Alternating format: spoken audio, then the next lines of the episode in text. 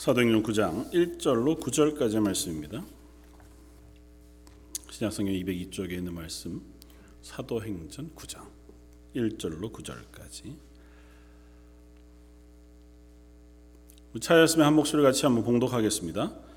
사울이 주의 제자들에 대하여 여전히 위협과 살기가 등등하여 제사장에게 가서 다메섹 여러 회당에 가져갈 공문을 청하니 이는 만일 그 도를 따르는 사람을 만나면 남녀를 막론하고 결박하여 예루살렘으로 잡아오려 함이라.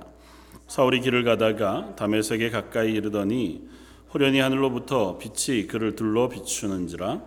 땅에 엎드려져 들음에 소리가 있어 이르시되 사울아 사울아 내가 어찌하여 나를 박해하느냐 하시거늘 대답하되 주여 누구시니까? 이르시되 나는 내가 박해하는 예수라 너는 일어나 시내로 들어가라. 내가 행할 것을 내게 이를 자가 있느니라 하시니. 같이 가던 사람들은 소리만 듣고 아무도 보지 못하여 말을 못하고 서 있더라. 사울이 땅에서 일어나 눈은 떴으나 아무것도 보지 못하고 사람의 손에 끌려 담에색으로 들어가서 사흘 동안 보지 못하고 먹지도 마시지도 아니하니라. 아멘. 어, 제가 신대원에 진학할 때쯤에 어, 총신 신대원에 김세윤 교수라고 하는 신학 교수, 신약 부분 교수님이 계셨는데요. 어, 뭐 신약학회에서 세계적으로 권위가 있었고 지금도 이제 미국 플러 신학교에서 강의를 하고 계신 어, 신학자이고 어, 신약 신학에서 꽤 어, 많은 연구 그리고 영향을 미쳐 오신 분이기도 했습니다. 그래서 그분의 강의를 들을 기대가 있었고 그래서 사전에 그분이 쓴 그 박사학위 논문이 있는데요. 어, 바울 복음의 어, 근원이라고 하는 학위 논문인데 이제 한국어로도 번역이 돼 있어서 한번 찾아서 읽어보겠다고 읽었던 기억이 있습니다. 굉장히 뭐라 그럴까요? 오늘 본문을 그 논문의 주제로 잡고 논문을 썼어요. 근데 이 본문을 가지고 어떻게 그런 논문을 썼을까? 아, 박사학위는 박사학인가 보다 그런 생각을 하면서 많은 이해를 다 못하고 뭐, 어, 그 책을 읽었었던 것 같아요. 물론 내용들의 대략은 알았지만. 그리고 나서 나중에 그 논문과 비교되어지는 아주 걸출한 논문이 또 하나 있다는 사실을 들었습니다. 존 그레샴 메이첸이라고 하는 어, 신약학회에서는 굉장히 유명한 그래서 세계 신학학회에서 그분이 가진 그, 어, 그 영향력 뭐 저만 아는 얘기를 자꾸 해서 죄송합니다만 어쨌든 어, 유명한 신학자인데 그분이 쓴 논문이 똑같아요. 그 제목이 바울 복음의 근원이라고 하는 제목으로 이제 논문을 썼고 어, 좀 많이 후대에 이제 김소영 교수라고 하는 분이 똑같은 논문을 써 어, 놓았던. 어, 그래서 그 두 개가 종종 비교가 되면서 내용의 핵심은 이것입니다. 사도 바울이 어떻게 사도가 되었을까? 사도 바울이 이 신약 성경에서 보면 어떻게 보면 신약 성경에 예수 그리스도의 십자가의 복음의 교리라고 표현하면 좀 그렇지만 복음의 핵심에 대한 것들을 가장 상세하게 설명하고 또 가르치고 기록해 준 어, 사도거든요. 그러니까 물론 어, 베드로와 요한과 같이 어, 사도로서 어, 예수님과 동행하고 또 예수님으로부터 가르침을 받고 이후에도 사도로서의 귀한 업적을 많이 남긴 사도들도 있지만 그러나 어, 교회사에서 보면 초대 교회 이후에 어, 교회 가운데 신학적인 어떤 체계를 가르치고 배우는 데 있어서 사도 바울만큼 기여한 사람은 없다고 생각이 돼요. 왜냐하면 어, 로마서로부터 시작되어진 사도 바울의 편지들, 교회를 향해서 써놓은 편지들의 내용이 대부분 어떤 것이냐면 초대교회 성도들에게 예수님의 십자가의 복음이 어떤 의미인지, 그리고 그 복음을 따르는 그리스도인으로서의 삶이 무엇인지, 교회는 어떠한지, 또 어, 그리스도 십자가의 도가 우리를 어디로 이끌어 가고 하는 어, 가고자 하는지 우리는 그 뒤를 따라서 어떻게 구원받고 성화되고 하나님의 나라를 향하여 걸어가게 되는지에 대한 것들을 상세하게 기록해 두고 있습니다. 오늘 복음서에서 예수님의 이야기를 우리가 듣지만 예수님으로 인하여 구원받은 그리스도인 됨에 대한 설명은 사실은 사도 바울의 편지들을 통해 훨씬 더 많이 얻게 되거든요.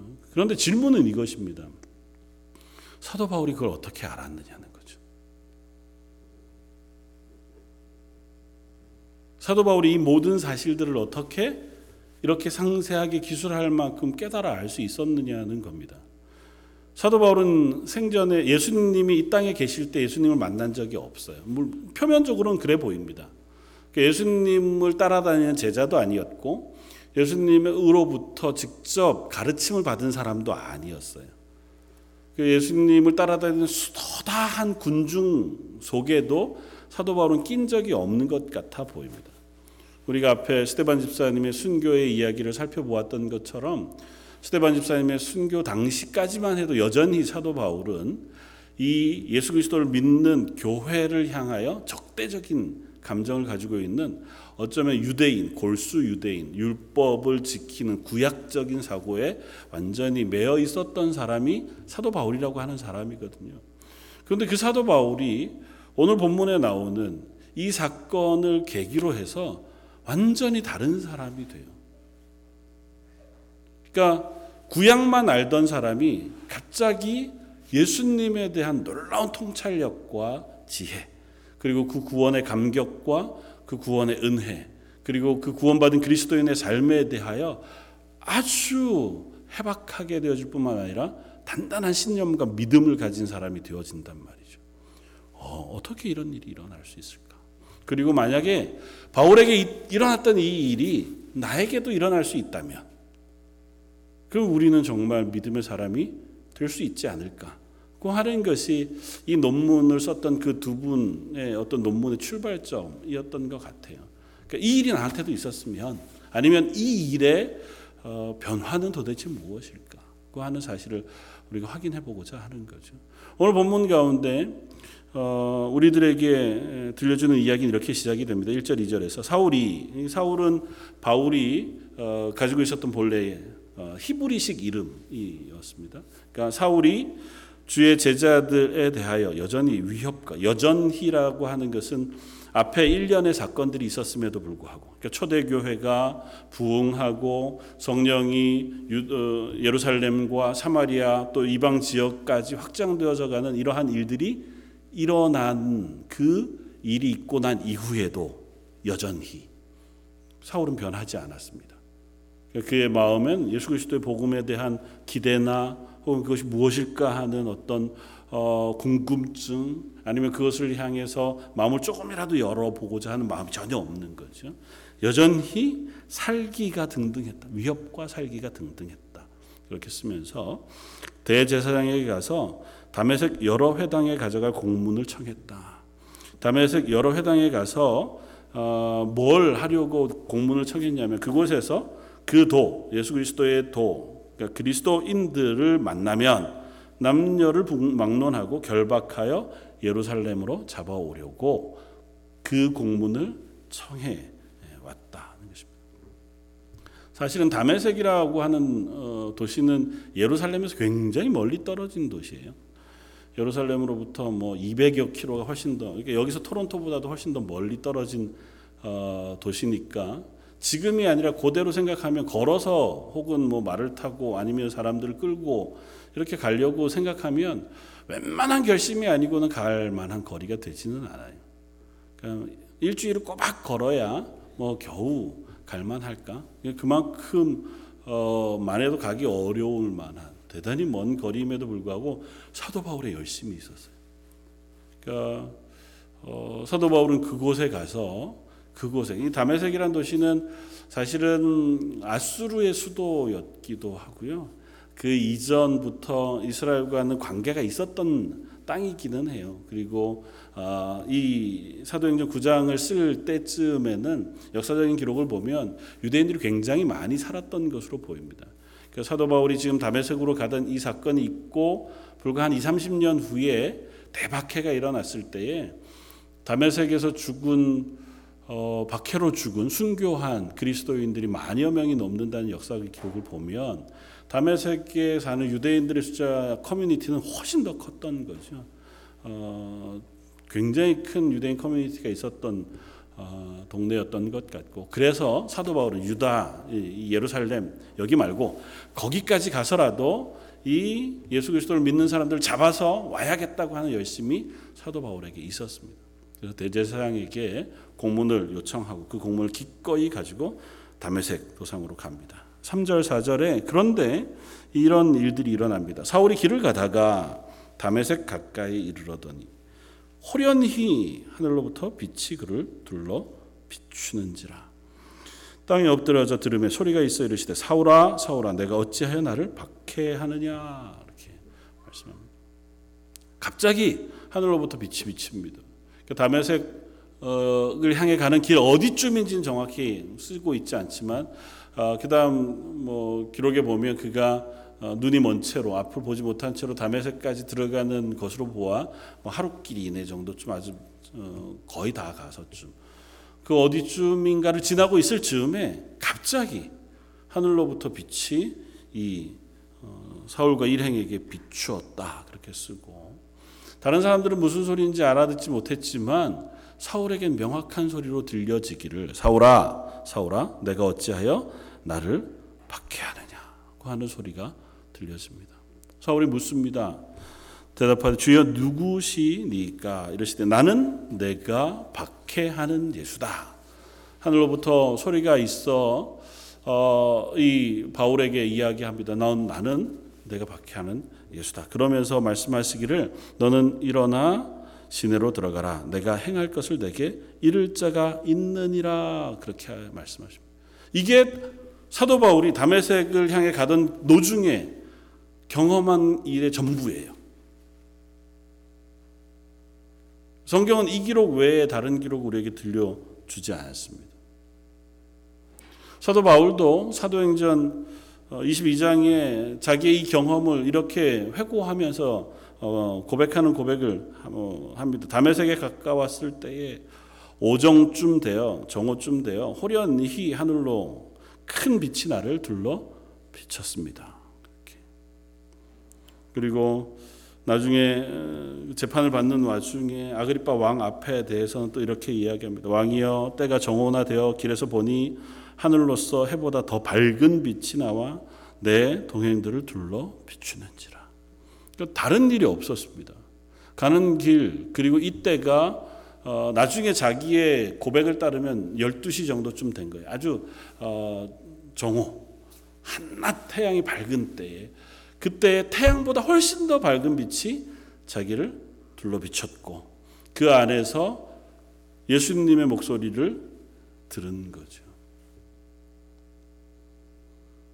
그리고 이 사건이 있고 나서 사도 바울이 변했습니다. 이전과 전혀 다른 사람이 되었어요. 예수 그리스도를 전혀 모르던 사람 아니면 예수 그리스도를 적극적으로 반대하던 사람에서 예수 그리스도를 전적으로 따르고 예수 그리스도의 부활에 그 소망 이외에는 내가 가질 것이 없다. 예수님으로 인한 구원 이것 외에는 내가 다른 모든 것들은 배설물로 여길 만한 그와 같은 완전한 극적인 변화를 사도 바울이 갖게 되어진다는 거죠. 어, 앞에 저작을 썼던 그 글들에서는 여러 가지로 이 이야기들을 우리에게 설명해 주면서 그 책을 통해서 제가 쭉그뭐 그에게 굉장히 긴 논문이어서요. 어, 사도 바울이 썼던 숱한 편지들을 이렇게 다 되짚어 가면서 그때 있어 일어났던 일이 무엇이냐고 따져 가면서 결론적으로 두 사람이 공히 이야기하는 것은 이때 첫 번째는 이 사도 바울을 부활하신 예수님께서 만나 주셨다는 것입니다. 그리고 만나 주신 예수님께서 성령을 통하여 그의 마음 속에 예수 그리스도의 부활의 그 놀라운 고백과 그 구원의 놀라운 비밀을 깨달아 알게 해 것입니다. 그것으로 인하여 사도 바울이 회심한 그리스도인이 되었고 두 번째는 하나님의 부르심의 소명을 따라 사도가 되었다. 그 하는 사실을 우리가 확인할 수 있다는 것입니다. 그 사도 바울이 이 일 있고 나서 나중에 다시 성경을 열심히 공부하다가 보니까 아니면 교회에서 사도들과 만나 사도들로부터 예수님의 이야기를 차근차근 들어가면서 자기 실력을 쌓아가다 보니까 아 비로소 예수님을 알게 되고 그리고 나서 믿음의 사람이 된 것이 아니라 이 어쩌면 찰나와 같은 시간, 그러니까 인간의 눈으로 보기에 별로 길지 않은 짧은 시간이지만 하나님께서 성령 충만한 것으로 그에게 임재해 주시고 빛 가운데 그를 만나 주시는 그 시간 속에 하나님의 시간 속에 사도 바울을 변화시켜 주셨다는.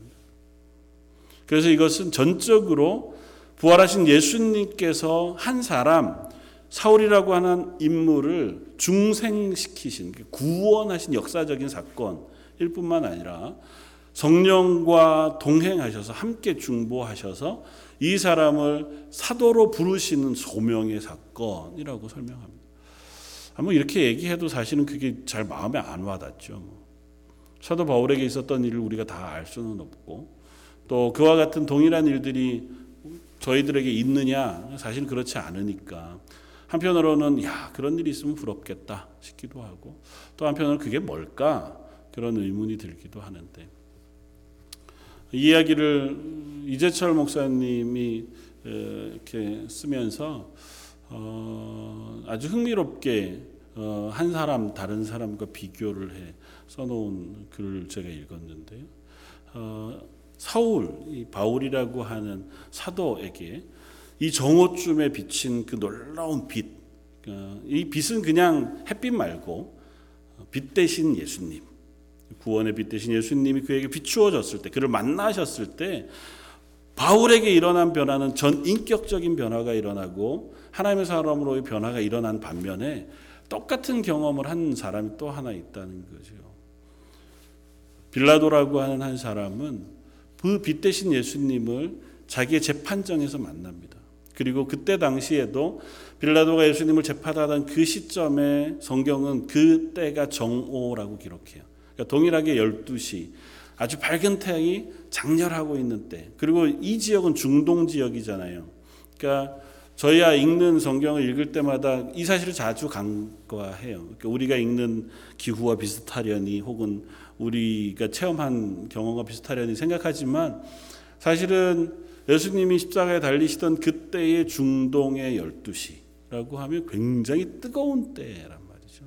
특별히 다메섹 도상이라고 하면 길 위에 있었으니 아주 태양이 장렬하고 있을 만한 그때였을 것이고 빌라도가 재판을 하고 있을 때 역시 태양이 장렬하고 있는 그때였을 터이니 빛이라고 하는 상징적인 어떤 어, 것들이 그들에게 아주 강력하게 와 닿을 수 있을 만한 그때. 근데 바울은 그 빛 대신 부활하신 예수님을 만난 이후에 놀라운 인격적인 변화가 일어난 반면에 동일한 예수님을 눈앞에 만나고 있었던 빌라도는 전혀 자기 인성에 아무런 변화를 일으켜내지 못했다는 겁니다. 반대로 얘기하면 하나님께서 사도 바울을 적극적으로 찾아가 주시고 그를 변화시키신 놀라운 은혜를 베푸셨는가 하면 당대 정말 지위가 있었던 빌라도라고 하는 한 사람은 예수님 살아계신 예수님 구원자로 오신 그 예수님을 직접 만나 뵙고 그 예수님과 얼굴을 대면하였음에도 불구하고 빛 대신 예수님이 그에게 찾아오셨음에도 불구하고 그 인생에 아무런 변화를 일으키지 못하는 그와 같은 일이 그에게 있었다고 하는 것이죠. 그러면서 묻습니다. 저 여러분들에게는 부활하신 예수님을 만나 전인격적인 변화가 일어나는 구원의 놀라운 은혜를 경험하고 있느냐는 거죠. 사도 바울에게 일어났던 일들을 사실은 모든 것들을 세세히 우리가 알 방법이 별로 없습니다. 성경에 의거해서 그저 어, 우리가 단순하게 이해할 뿐이에요. 주변의 사람들은 그것을 듣고 이렇게 얘기합니다. 7절에 같이 가던 사람들은 소리만 듣고 아무도 보지 못하여 말을 못하고 서 있더라. 그 사람들은 빛이 비쳤어요, 동일하게. 그런데 소리는 들었는데 그게 무엇인지 정확히 몰랐어요. 그냥 그냥 멍하니 서 있었을 따름이었고 사울에게 있어서는 그 빛이 그에게 직접적으로 비쳤을 뿐 아니라 예수 그리스도의 말씀을 그에게 들려주셨고 그 짧은 시간이지만 그의 10년 가운데 성령이 강력하게 역사하셔서 그로 하여금 예수 그리스도가 누구신지를 깨달아 알게 하고 그 10년 가운데 놀라운 변화를 일으켜 세우는 그와 같은 은혜가 임했어요. 사실은 그 찰나와 같은 시점인지 눈을 뜨지 못하고 8절에 보면 사울이 땅에서 일어나 눈을 떴으나 아무것도 보지 못하고 사람의 손에 끌려 담에색으로 들어가서 사흘 동안 보지도 못하고 먹지도 못하고 마시지도 못했던 그 시간 속에 하나님께서 그의 마음 속에 하나님의 말씀을 깨닫게 하고 예수 그리스도의 구원의 은혜를 묵상하게 하는 시간 이었으리라고도 짐작할 수 있습니다. 어쨌든 이것이 그에게는 놀라운 충격이었어요. 식음을 전폐할 만큼 그의 눈이 보이지 않을 만큼 그에게 인생의 변화가 일어난 놀라운 충격의 사건이었고 그것은 그 인생 자체를 죽음에서 생명으로 예수 그리스도를 아는 사람들을 잡아 죽이려고 하는 기세 등등했던 사람에서 오히려 그들을 살리기 위해서 사람은 하나 예수 그리스도 알지 못하는 이들에게 생명을 전하는 사람으로의 대전환이 일어나고 어, 있는 그 사건이 되어졌단 말이죠.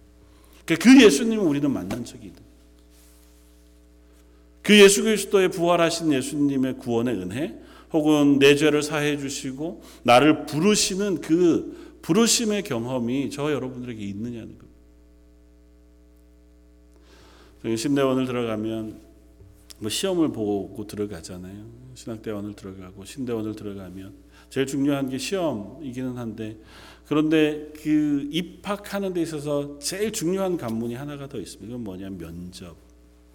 다른 데야 뭐 면접은 보통은 그냥 하잖아요. 근데 신대원에서는 면접이라고 하는 과정이 굉장히 중요합니다. 그래서 신대원 교수님과 1대1로 만나서 어, 그 사람이 과연 하나님의 부르심, 소명을 가지고 있는가? 예수 그리스도의 십자가의 구원에 대한 믿음의 확신을 가지고 있는가? 그 하는 것들을 확인하는 어, 절차를 가져요. 물론 뭐 사람이 대화함으로써 어떻게 알겠습니까? 그러나 그 소명, 부르심이라고 하는 것은 목사직으로의 부르심이기 이전에 우리를 그리스도인으로 부르시는 부르심이기도 해요. 그래서 사실은 저와 여러분들에게도 동일한 질문을 하는 것이 중요합니다. 나는 예수 그리스도를 믿는 구원받은 그리스도인으로서의 부르심 그것에 응답하고 있는가? 아니 그 부르심을 경험하고 있는가? 그건 단 일회적인 사건. 어쩌면 사도 바울에게 있어선 담에색 도상에서 단 한순간 일어난 사건이기도 했겠지만 그의 기록을 계속해서 살펴보다가 보면 그가 사도로서의 직무를 감당하는 그 숱한 시간들 속에 그는 반복적으로 예수 그리스도의 부르심에 응답하고 예수님이 나의 구원자 되심에 대한 고백을 하고 그 믿음을 붙잡고 소망 가운데 그 길을 걸어가고자 하고 있다는 사실을 스스로 고백한단 말이죠. 동일하게 저와 여러분들도 아, 우리는 사도가 아니라 평신도니까 그런 부르심은 없죠. 그렇지 않고요. 그리스도인 되어진다는 것 자체가 부르심이고 내가 예수 그리스도를 구주로 고백하는 행위 자체가 예수 그리스도의 부르심이 없이는 일어날 수 없는 일이란 말이죠. 다만 그것이 이와 같은 초자연적인 적극적인 어떤 사건을 통해서 일어났느냐 아니면 어렸을 때 어머니의 태 속에서부터 교회를 출입하다가 그 중에 어느 시점 나도 잘 알지 못하는 시점 어느 쯤에 예수 그리스도를 믿어지게 되고 또 내가 그리스도인 되어졌다고 하는 사실에 확신이 들게 되어진 어떤 그 어떤 방법을 통해서일 수도 있고 아니면 누군가의 전도를 받아서 교회 출석하다가 하나님의 말씀을 듣다가 혹은 묵상하다가 기도하다가 하나님께서 어느 시점 가운데 우리에게 확신을 허락해 주셔서 그래서 내가 그리스도인으로 고백하고 혹은 세례받고 믿음의 자리에 서게 되어진 어떤 그런 어, 각자의 경험은 다르겠지만 분명한 것은 하나님은 우리를 부르셨다는 겁니다. 그리고 그 부르심에는 분명하게 부활하신 예수 그리스도 그분으로 인한 구원의 은혜 그리고 그 비밀 그분을 만나는 사건이 있다고 하는 사실. 내 눈 가운데 환상 가운데 만난 것이 아니라 할지라도 우리는 말씀을 통해서든 혹은 기도의 과정을 통해서든 날 위하여 십자가에 달려 죽으신 그분이 누구신지 그리고 그 죽음이 나에게 어떤 의미가 있는지 그리고 그분이 나를 어떻게 부르셨는지에 대한 분명한 고백을 가진 사람으로 하나님께서 우리를 불러내셨다고 하는 사실 우리가 기억해야 한다는 사도 바울의 경험이 저 여러분들의 경험이 될 수는 없겠죠. 그러나 우리는 한번 곱씹어 가면서 기도하고 또 사모하면서 이 사건을 바라볼 필요가 있다 생각이 돼요. 사도 바울을 부르신 부르심이 얼마나 놀라운지요. 사도 바울은 하나님의 부르심을 받을 만한 사람이 아니었습니다. 물론 뭐 여러 가지로 설명할 수 있겠지만 그냥 당장 이 본, 본문의 1절, 2절 말씀만을 배경으로만 보아도 이 사람을 불러낼 이유가 없어요. 하나님께서 그를 사랑하실 이유가 없고 하나님께서 그를 구원하셔서 사도로 쓰실 만한 이유는 더더군다나 없습니다. 그럼에도 불구하고 부활하신 예수님께서 직접 이 사도 바울을 찾아가 주셨고 그를 만나 주셨고 그의 인격을 전인격적으로 변화시켜 줬어요. 그래서 그 이전에는 그가 사람을 향하여 살기가 등등한 사람이었지만 그 이후에는 자기를 향하여 살기가 등등한 사람을 향해서도 웃으며 예수 그리스도 십자가의 복음을 증거할 수 있는 사람으로 변화가 일어났습니다. 하나님께서 저와 여러분들을 만나 주실 때에 저와 여러분들에게도 그와 같은 변화와 은혜가 있을 줄 믿습니다. 단 한 번 내게 나는 그런 변화가 잘 없어서 뭐 앞으로도 그럴 거야가 아니라 하나님 사도 바울을 변화시키시듯이 이 땅에 살아가는 그리스도인들을 변화시키시길 기뻐하시는 줄 믿습니다. 나의 나이의 연소함 연로함의 문제가 아니고 내가 어디에서 어떻게 살아가는 삶의 문제가 아니라 하나님의 사람으로 부르셨다면 우리가 이 땅 가운데 예수 그리스도를 주로 고백하는 사람으로 부르셨다면 하나님 우리를 만나시기를 기뻐하시고 우리가 교제하시기를 기뻐하세요. 그리고 그 만남과 교제 가운데 사도 바울을 깨닫게 하셨던 그 하나님의 하나님 되심 그리고 예수 그리스도의 구원자 되심 그리고 그 구원을 믿는 그리스도인으로 부르심을 저 여러분들에게도 부으시기를 원하시는 줄 압니다. 소원하기는 저희가 기도하면서 하나님 제게도 예수 그리스도의 부활하신 그 은혜의 그 만남들을 허락해 주십시오.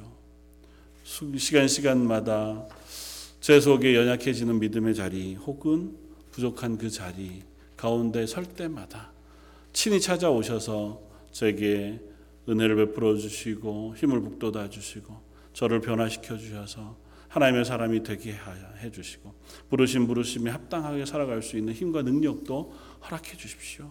그것이 저와 여러분들의 기도가 되었으면 좋겠습니다. 그리고 그 고백들이 저 여러분들에게 있기를 원합니다. 그렇게 됐을 때에 사도 바울에게 일어났던 변화가 저와 여러분들 혹 저희 런던 제일장로교에 속한 모든 성도들 가운데 일어나는 변화이기를 원합니다. 사도 바울은 그 변화를 통하여 사람을 대하는 태도가 바뀌었습니다. 사도 바울이 이전에 예수님을 만나기 이전에는 사람들을 만날 때마다 살기가 등등했고 위협적인 사람이었잖아요. 그가 어쩌면 분노에 가득한 사람이었고 열심히 가득한 사람이었습니다.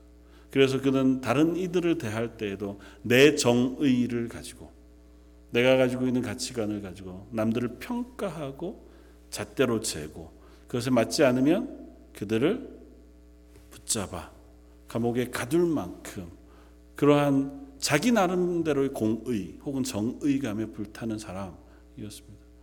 어쩌면 그랬기 때문에 그는 만나는 사람들마다 그 잣대를 가지고 대하는 사람이었는지 몰라요. 만약에 그렇게만 계속 살았다면 하나님도 사도 바울을 대하실 때에 동일하게 대하셨으리라고 믿습니다.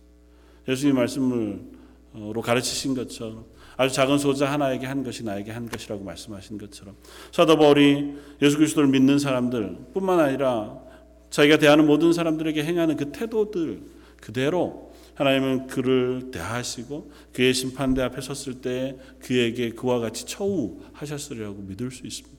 그러나 변화된 사도 바울은 그가 만나는 모든 사람들을 예수 그리스도의 극률하심, 인자하심, 또 그 사랑의 풍성하심으로 대하는 사람으로 변화되어진 것을 우리는 봅니다.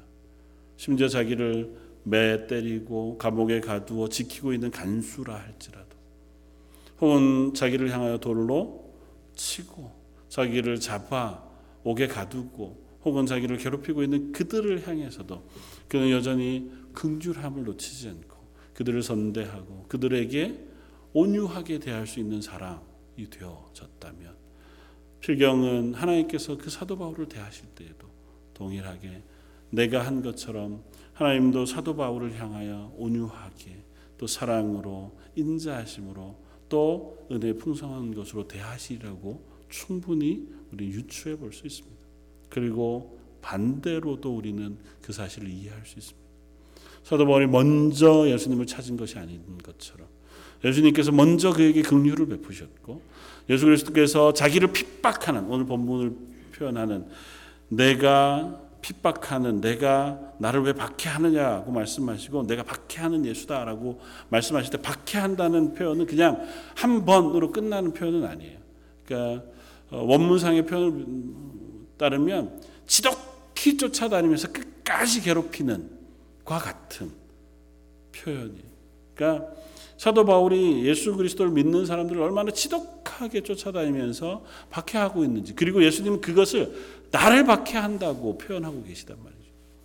네가 행하고 있는 그 행위가 바로 나를 향하여 하고 있는 행위라고 말씀해 주셨듯이 그를 바꾸어 그에게 예수님은 은혜를 베푸셨고 또 그를 긍휼히 여기셔서 사도로 세우신 것처럼 사도도 그 예수 그리스도의 마음을 가지고 사람들에게 긍휼을 베푸고 또 사랑을 나누며 뒤에 오는 디모데와 디도 혹은 믿음의 사람들을 세워 하나님의 사람으로 세워가는 일에 힘쓰는 사람이 되어졌다고 하는 사실 성경을 통해서 우리가 확인합니다. 저와 여러분들의 부르심은 무엇인지요? 이 땅 가운데 하나님의 부르심 앞에 저희가 다시 한번 나를 점검해 볼 수 있기를 원합니다. 구원받은 그리스도인으로 부르심은 그 부르심 앞에 내가 살아가고 있는 매일매일이 구원받은 그리스도인으로 살 수 있도록 은혜 베풀어 주십시오. 예수님께서 먼저 날 사랑하셔서 하나님의 자녀 되게 하셨으니 그 사랑을 가지고 나도 내 주변에 있는 이들을 대할 수 있는 그와 같은 은사가 저에게 있기를 원합니다. 우리가 가지고 있는 실력을 혹은 능력을 막 발전시켜서 예수님처럼 살 수는 없어요. 예수님처럼 사는 데는 예수님이 부으시는 은혜가 필요합니다. 그래서 예수님이 내게 허락하신 것, 내 속에 풍성하게 깨닫고 고백하고 누림으로 또 내 주변에 있는 이들에게 그 사랑을 전하고 그들을 인자에 대하고 그들에게 하나님의 은혜를 나눌 수 있는 하나님 사람 되게 해주십시오. 그렇게 기도할 수 있는 저와 여러분들 되시기를 주님의 이름으로 부탁을 드립니다. 다시 한번 기도하겠습니다. 오늘 말씀을 생각하면서 한번 기도하면 좋겠습니다. 예수님께서 빛으로 이 땅에 오셨다 말씀하시고 그 빛 대신 예수님이 우리를 또한 빛의 자녀로 만드시는 줄 믿습니다.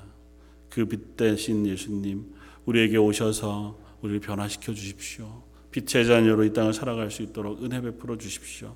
이 세상을 비추는 빛으로 부르신 그 부르심에 합당하게 살아갈 수 있도록 은혜와 은사와 능력을 허락해 주십시오. 그렇게 하나님의 교회가 되게 해 주십시오. 우리 한 목소리로 같이 한번 말씀을 생각하면서 기도하겠습니다. 서로 간에 구성하신 하나님, 저희를 부르셔서 하나님의 자녀가 되게 해 주시고 우리에게 빛 대신 예수 그리스도의 구원의 은혜를 비추어 주셔서 저희도 빛의 자녀로 부름을 받나 빛의 자녀로 살게 해 주시니 감사합니다. 하오나 저희들은 스스로 빛을 낼 만한 능력이 스스로 하나님 우리에게 허락하신 것처럼 은혜를 나누거나 사랑을 베풀어 주거나 누구를 자비로 또 긍휼히 여기거나 그들에게 넉넉한 것으로 어, 베풀어 줄 만한 오래 참을 만한 온유함도 없는 사람들이 고백합니다. 하오니 아버지 저희들에게 매 때마다 매 시마다 은혜의 풍성한 것들을 부어주시고 예수 그리스도를 담는 그 마음으로 허락해 주시며 또 하나버지 하나님이여 기도 때마다 예배 때마다 또 하나님 앞에 나아올 때마다 빛으로 임하시는 예수 그리스도의 은혜 성령이 충만한 것을 저희로 경험케 하셔서 그 성령을 의지하여 땅 가운데 하나님 사람을 살아갈 수 있는 하나님 사람들 되게 하여 주옵소서. 여기에 함께 예배하는 우리 런던 세장로교회 성도들 아버지 그들의 가정과 삶 위에 은혜 은혜를 더하여 주시되 그들에게 찾아가 주시고 그들을 변화시켜 주시고 그들의 신명 가운데 그들의 풍성한 것을 넉넉히 허락하셔서 아버지 저희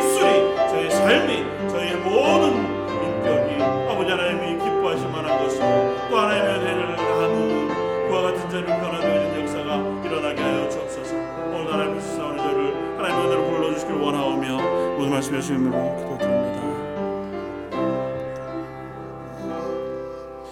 너희는 세상의 빛이라 말씀해 주신 그 말씀을 저희가 들을 때마다 얼마나 저희의 현재 모습이 초라하고 또 부족함이 연약한지요. 하오나 빛 대신 예수님께서 저희를 만나 주시고 저희 가운데 성령의 충만한 은혜를 부어 주시며 또한 예수 그리스도의 그 놀라운 능력을 저에게 허락해 주시면 저희가 그 빛을 이 땅 가운데 비추는 하나님의 사람으로 변화되어지고 또한 그 빛을 비출 수 있는 하나님의 능력의 사람이 되어질 줄 믿습니다. 오늘 예배하는 모든 성도들 하나님께서에게 함께 세워주신 런던 제일 장로교의 모든 성도들 한 사람 한 사람이 다 빛 대신 예수 그리스도를 매일 경험하고 예수 그리스도로 부어지는 은혜를 매일 누리며 그로 인해 이 땅 가운데 하나님의 영광을 드러내는 하나님의 사람들 다 될 수 있도록 은혜 베풀어 주옵소서. 하나님 저희를 그렇게 하나님의 사람으로 날마다 세워 주실 것을 믿사오며 오늘 말씀 예수님 이름으로 기도드립니다. 아멘.